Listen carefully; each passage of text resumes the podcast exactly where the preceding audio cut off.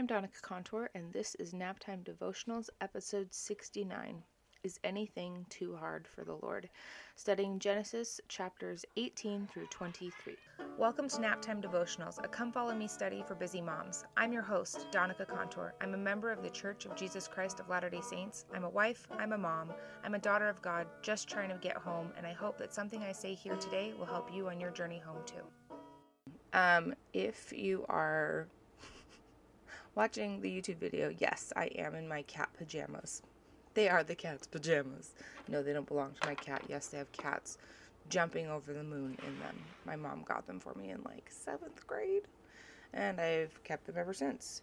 Um, mm, yeah, yep, the end.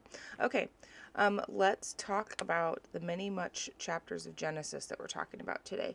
Um, as I've said before, typically I try really hard not to spend a lot of time um, just summarizing things that we've already read, but the Old Testament covers a lot of stuff in each chapter, and then we're also reading a lot of chapters for each like come follow me session. So um I will probably give you like a tidbit of like this is what's going on. Um, maybe not every time, but just so you know, if if you were like, wait, why is she talking about this? I thought she says she doesn't talk about this.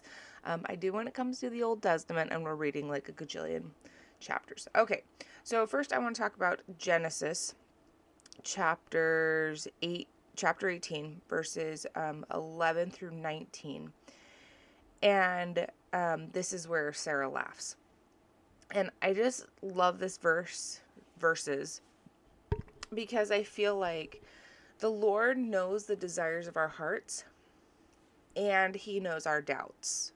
Like he knows those. He knows he knows he gets the whole picture, right? Like um I remember somebody saying one time and this may or may not be like scripture, but I remember somebody saying one time that God has access to us, our heart like what's on our heart, what's on our mind, um, like 100%, right? Like, obviously, he doesn't control us because he gave us agency. We can make whatever choices we want, um, but he knows the full picture of what's going on. Um, uh, but Satan has access to us if we allow him access to us, right? Does that make sense? Um, he doesn't get all of it all the time if that makes any sense.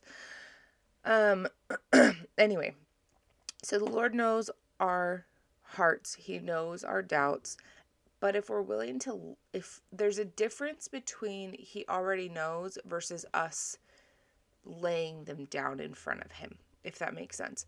And I think it comes down to agency. It comes down to us choosing to show him um something he already knows, right? Like this is one of those things where Heavenly Father has all these blessings for us and he wants to bless us and he knows how we need blessings, but part of us getting those blessings sometimes is also asking for those blessings, right? He knows we need them. We know we need them. Are we going to be humble enough to ask Him for those blessings? Um, and I think this is really similar, where if we lay it down before Him, we own our desires, we own our doubts, and we lay it all down in front of Him and say, Listen, this is all of me. This is the clean, pristine parts. This is the messy, disturbing bits. like, here's all of me. I real I, I you know, I know that you're there. I I'm a little concerned about this. I'm worried about that. What, you know, he will mess us Im- mess us. He will bless us immeasurably. Um, I've I don't know if you've ever seen that little like sign in Hobby Lobby that says "Bless this mess." I always thought that was kind of funny. All right, still in chapter 18, verses 23 through 33. Um, this is God's going to destroy Sodom. And Abraham's like, what if I can find 50 people? Okay, what about like 45? How about like 30? How about like 35? Uh, 30? 30, 25. 20, uh, 15, 10? How about 10? right? And he talks them down. I think he talks them down from like 50 people to 10 people. And the Lord, like, God is on our side, right? And I think sometimes, and I've heard this before, that God's not the referee standing there waiting to give us a red card and throw us out of the game, if you understand soccer. I don't know what that is in football. They throw red flags in football. I think that they do. We're going to go watch the Super Bowl later today at my in law's house. And I was supposed to study for Super Bowl bingo, not bingo, Jeopardy. And I totally, I did not. We'll see how that goes. I didn't have high hopes of winning. Um, my husband is the football guy. He knows the football stuff, but he doesn't really follow football. He knows all the rules and doesn't really follow them. Anyway, I'm getting sidetracked.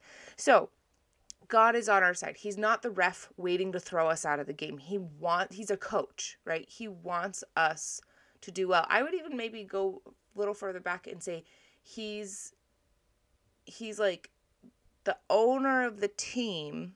He founded the team he used to play on the team.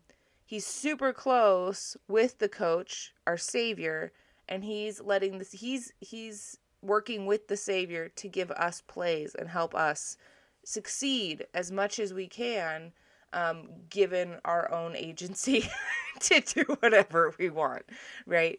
Um, and god wants to spare the righteous right? Even if it's just 10 of them.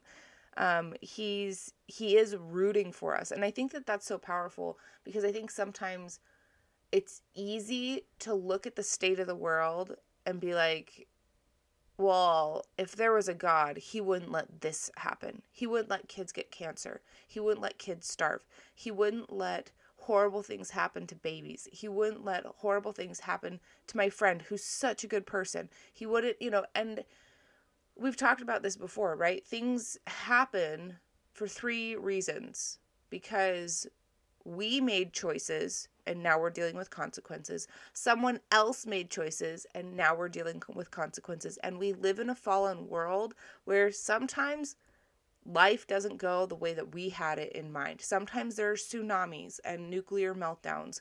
Sometimes there's pestilence and disease and plagues sometimes we live in a fallen world and this is the state of that um, and we're dealing with the consequences of those things um, and i genuinely believe that god can has the power to take all of that and turn it into something beautiful turn it into something good for us right? Um, i remember somebody saying one time that like successful people don't look at their mistakes or and don't look at like their setbacks as oh no this happened to me. They look at it and go okay how could this be for me um anyway and i think that god works the same way all of it is for us um if we're willing like i talked before to lay it all in front of him and say listen i don't know how this is going to be for me i don't know how this all works um but I trust you and I want to keep following you. What do I do now? Um, so let's move to chapter 19, um, verses 10 through 14. Um, this is Abraham was unsuccessful in finding his his um, 10 people and Lot is basically informed, "Hey, listen, Sodom is gonna be destroyed." um, you need to get out of there. And so he takes his wife, he tells his wife, they have children. They also have married children because it talks about how he tells all of his children, um, but he seemed as one that mocked unto his sons in law. So he had multiple daughters that were married to these men, and these men did not take it seriously. They're like, yeah, okay. Uh, Lot has been hitting it a little bit hard, you know what I'm saying, right? Um, and they they didn't listen to him. So then we move to verses 15 through 18, and then the big one in 26. So they leave, right? And part of them leaving, they're commanded not to look back. And of course, we knows what ha- we all know what happens. Lot's wife tur- looks back; she turns into a pillar of salt. And it's funny because it's one of these things where it's like, well, why? Like, I remember growing up and reading this story and hearing this story and being like, all she had to do was not look back. Like, that's not that hard. Like, why did she have to look back? Why did she do that? And there's a, a combination of reasons here. And I think that um, one reason she looked back, aside from obviously she's a human, is because she had sons in law that did not believe her husband, and they stayed with their wives, her daughters. And I'm likely to believe that these married couples probably had kids. Maybe they were pregnant. And as a mom, she's leaving her children behind, her grandchildren behind, knowing that this place where they live is going to be destroyed like I would struggle not to look back. If they somebody told me you have to walk away from your kids, they're going to be killed. Don't look back. Not even for one last look. I would struggle with that. And then that begs the question, well, wait a minute. Why did Heavenly Father tell her not to look back if he knew that she had family there, that it was going to be really hard for her? Um, and I think it's because this was one of those moments where Heavenly Father is like, I need you to trust me. I need you to trust me.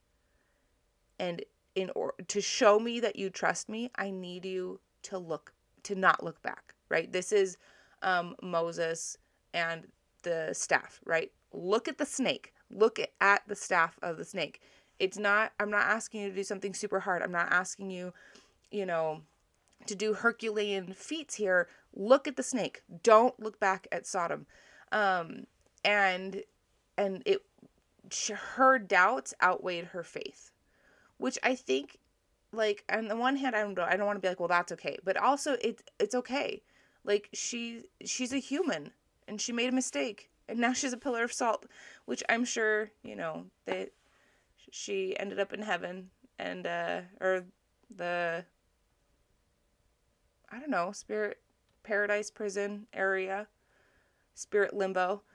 And um, I, I, I'm not going to say if she was in prison or paradise. I don't know. I, I don't make that call. But, and uh, maybe, maybe she had, she sat down with an angel and they had a little talking. they talked about it. But I can understand, like, as an adult, I can understand, especially as a mother, I can understand why she looked back. Um, and this all of this happens and then some other like super shady stuff happens at the end of chapter 19 that we're not going to talk about but all of these events are a result of one choice lot made at the very beginning of this whole thing where he decided to face towards sodom and abraham picked his land built an altar to the lord and faced his tent towards that. Um, because Lot didn't start in Sodom. He started outside of Sodom, facing it. And I have a feeling they inched a little closer an inch a little closer and inch a little closer until they actually were living inside Sodom, which was a terrible influence on anyone and everyone around them. Um, like their family, right? Everyone around them was a terrible influence on their family, which led to these moments. And so I think it's super important to guard our families and pay attention to and we talked about this last week the media that we're inviting into our homes um, the spirit we're inviting into our homes. And not to say that there won't be contention because i feel like there will be. Like we can't just have love at home all the time um, because we're humans. And sometimes as humans we don't feel we don't feel a lot of love because we're tired and we're hungry and we're all the things. Um, and that's okay. But I think if the focus and the goal is to come unto Christ, to get back to our Heavenly Father, to find that love at home as frequently as we can, I think we'll be okay. Um, okay, last thing I kind of want to talk about this is in chapter 22, verses 1 through 12. Um, this is the um, Isaac's story, right? And something I want to point out is um, Abraham didn't know, obviously, that the angel was going to come and tell him not to sacrifice Isaac. He was 100% committed. Um, and I like to also think about Isaac in this. We we don't have any scripture that tells us Abraham sat down with Isaac afterwards and explained to him what was going on, explained to him the significance of what he was doing, explained to him that listen, son, I'm I'm a prophet. I follow our heavenly Father. I'm sure he had that conversation before. Um, and sometimes heavenly Father asks us to do really hard things, things that we don't necessarily want to do, but he always has a purpose and there's always a really good reason and we need to trust him. And thank you for trusting me, right? Um and and have that conversation with Isaac. I don't know. I don't know what the conversation was like with Isaac. Um obviously we know Isaac he turned out okay. um but Abraham's faith in his heavenly father that this son also i think it's a little sad with ishmael because like your only son isaac. Ishmael's like yeah cool. Thanks guys. But i think it's amazing because i think at this point Abra- um, hagar and ishmael have taken off. But abraham takes isaac 100% willing to sacrifice his heir his son it kills me a little bit. I can't think about it too much about how old Isaac was. Like, was he 12? Was he old enough to understand what was going on? Was he three, where he had no idea what was happening and just fully trusted his dad?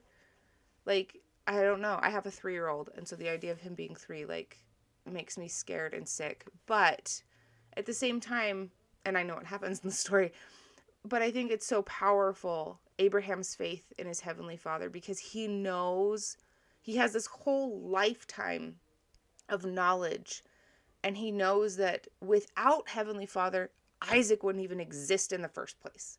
And I don't just mean that like heavenly father had to create his spirit in order you know and he had to create our spirits and our bodies in order for um, us to be able to consummate marriages and have babies i'm talking you know, the circumstances under which Isaac was born with very old dad and very old mom, both of whom, well, actually, I don't think men ever get past having baby age, but women definitely do. She definitely was past that. I think it says something about how she was beyond the age of women or something like that. Like they put it like kind of delicately, but in all scientific theory, etc., she should not have been able to have that baby, but she did. And I think that that's a huge part. Um, and I think that there are going to be times, hopefully not physically sacrificing our own children, but there are going to be times when Heavenly Father is going to ask us to do things that feel that big and that hard and that almost impossible of like how could I do that? How could I I could never do that. How could I do that? And I think it's so important to trust our heavenly Father. Um, and I think that it's not coincidental that we include Isaac's birth in this study as well as his almost death, right? Um, and the the topic of course is is anything too hard for the lord? And of course the answer is no. And so it really comes down to us trusting our heavenly father and knowing that he knows the long game. He's playing the long game. And sometimes things that are really really hard for us things that we're going to struggle with and have to deal with here on this earth are things that will will see why at the end of it, right? We'll understand the whole picture at the end. We'll see the long game. Um, and so I just want to leave you with that, and I will talk to you next week.